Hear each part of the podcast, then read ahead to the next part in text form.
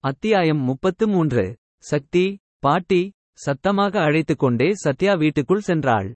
அங்கே பாட்டிகள் மாநாடு நடப்பதாக தெரிந்தது. பர்வதம் பாட்டியைத் தவிர இன்னும் ஏழு பெரியவர்கள் அங்கிருந்த ஷோஃபா சேர்களில் அமர்ந்திருக்க நடுவே சாந்ததுரை இருந்தான். வெரி நைஸ் பாட்டி என்று எதை பற்றியோ சொல்லி சிரித்துக் கொண்டிருந்தான். சின்ன வயசுல பார்த்த அதே சிரிப்பு என்று ஒரு பாட்டி சொல்ல பர்வதம் பாட்டி பின்ன என் ராஜாவோட சிரிப்பு மாறிப்போகுமா என்றார். இதையெல்லாம் அதிசயத்துடன் பார்த்து கொண்டு நின்றாள் சத்யா. சத்யா மாடியிலிருந்து சக்தியின் குரல் ரகசியமாக சத்யாவை அழைத்தது. சத்யா அண்ணாந்து பார்த்தாள். மாடிக்கு வா என்று கையால் ஜாடை காட்டினாள் சக்தி. பாட்டிகள் மற்றும் சாந்ததுரையை இன்னும் ஒரு தடவை பார்த்துவிட்டு மாடி ஏறிச் சென்றாள் சத்யா. என்ன சக்தி உங்க வீட்டு மாநாடு பத்தி என் கிட்ட நீ சொல்லவே இல்லை. கடுப்பேத்தாதே சத்யா. எர்லி மார்னிங் ஆரம்பிச்சது. சின்ன பிரேக் கூட இல்லாம போயிட்டே இருக்கு. நானே உன்னை பார்க்க வரலாம்னு ரெடி ஆயிட்டு இருந்தேன். சக்தியின் குரலிலும் கொஞ்சமாக எரிச்சல் கலந்திருந்தது. சக்தி அணிந்திருந்த T shirt I am a woman what is your super power என்றது. அதை கவனித்த சத்யா டி ஷர்ட் சூப்பர் சக்தி என்றாள். தேங்க்ஸ் பா. நேத்து இன்ஸ்பெக்டர் சார் அகல்யாவை பக்கத்து போர்ஷன்ல பார்த்துட்டு பயங்கரமா கோபப்பட்டிருப்பாரே. சத்யா ஸ்டைலாக இமைகளை மட்டும் ஏற்றி இறக்கினாள். ஹஸ்பண்ட் வைஃப்னு வந்தா நீ எல்கேஜி பேபி சக்தி. அவர் என் தேன். அவரை எப்படி சமாதானப்படுத்தணும்னு எனக்கு தெரியும். இதெல்லாம் சின்ன ஜுஜுபி வேலை. ஹக்கும். ஒரு நாலு நாள் ஃபேமிலி கவுன்சிலரா வேலை செய்து பார்த்தா இதையே சொல்வியான்னு தெரியலை. அதெல்லாம் விடு சக்தி நாம அகல்யா விஷயத்துக்கு வருவோம். தேன் மும்முரமா கேஸை டெவலப் செய்துட்டு இருக்கார். நாமளும் சுறுசுறுப்பா வேலை செய்யணும். என்ன செய்யலாம் சொல்லு. நிறைய கேள்விகள் இருக்கு சத்யா. நீ சொல்லு ஒரு குற்றம் நடக்க காரணம் என்ன? காரணம்னா பணத்துக்காக செய்யற குற்றம். இப்படி வேற என்ன காரணங்கள் இருக்கு? லவ் லவ்க்காக ஹுஹும் லவ்வுங்கிற பேருல ஏதேதோ செய்றவங்க இருக்காங்க. கரெக்ட் வெறுப்பு கோபம் கூட சொல்லலாம். ரைட் ஆனால் இந்த சேகரன் சாவு எதுல ஃபிட் ஆகுது? கோபம் வெறுப்புன்னு பார்த்தா அகல்யா தான் நமக்கு தெரிஞ்சு இருக்கா? வேற யாரு சேகரன் வாழ்க்கையில இருந்தாங்க? வேற பொண்ணுங்க யாராவது? இல்லை சக்தி சேகரனுக்கு கல்யாணம் ஆகலை. காதல்னும் எதுவும் இல்லை. அபினவ் கேஸ் ஃபைல் பார்த்து சொன்னப்போவே இதையும் சொன்னான். சேகரனுக்கு அம்மா மட்டும்தான் இருக்காங்க. நாம அவங்களை போய் பார்ப்போமா சத்யா? போகலாமே.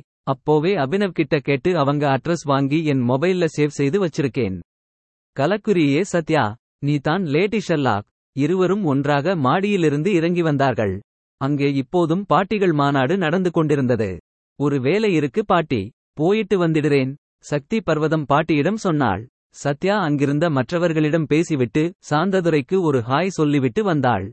அவனுக்கு எதுக்கு ஹாய் எல்லாம் சொல்ற சக்தி? சக்தி திரும்பவும் பழைய எரிச்சல் தோரணையில் கேட்டாள். சொன்னா என்ன? எனக்கு என்னவோ அவன் மேல சந்தேகமா இருக்கு. அவன்தான் உண்மையான சாந்ததுரைன்னு யாருக்கு தெரியும்? இல்லை சக்தி தேன் வீட்டுக்கு அழைச்சிட்டு வந்து தங்க சொல்றாருன்னா சந்தேக லிஸ்ட்ல இருக்க ஆளா இருக்க வாய்ப்பே இல்லை. ஒரு விழுக்காடு சந்தேகம் இருந்தா கூட அவர் எங்க வீடு பக்கம் சாந்ததுரையை கூட்டிட்டு வந்திருக்க மாட்டார். ஆனால் பதினஞ்சு வருஷமா இவன் எங்கே போனான்? என்ன நடந்துச்சுன்னு தெரியாம எனக்கு மண்டையை பிளக்குது. அவர் கிட்ட கேட்டா சொல்ல மாட்டார் சாந்ததுரை கிட்ட சான்ஸ் கிடைக்கும் போது கேட்கணும்.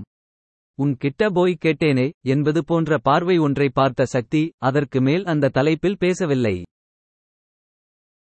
சேகரனின் வீடு சிறியதாக இருந்தது.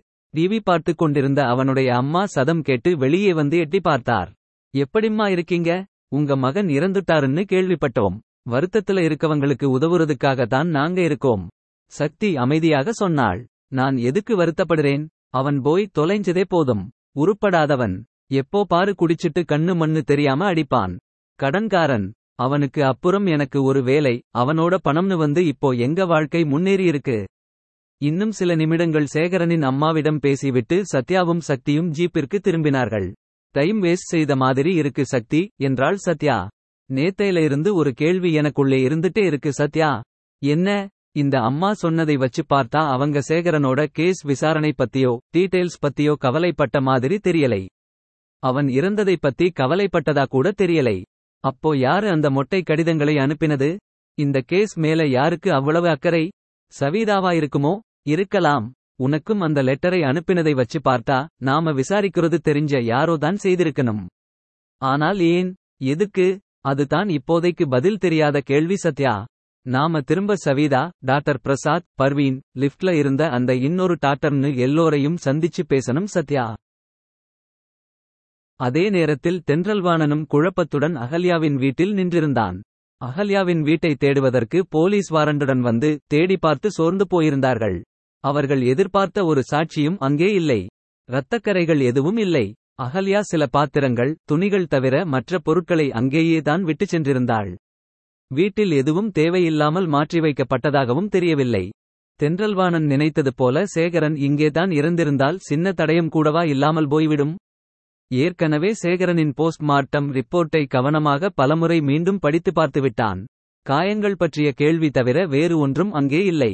சேகரன் விஷயத்தில் அகல்யாவிற்கு தான் ஆப்பர்ச்சுனிட்டி மோட்டிவ் இரண்டுமே இருக்கிறது. ஆனால் சாட்சியங்கள் எதுவுமே இல்லையே. யோசனையுடன் தாடையை தடவிக்கொண்டான் தென்றல்வாணன்.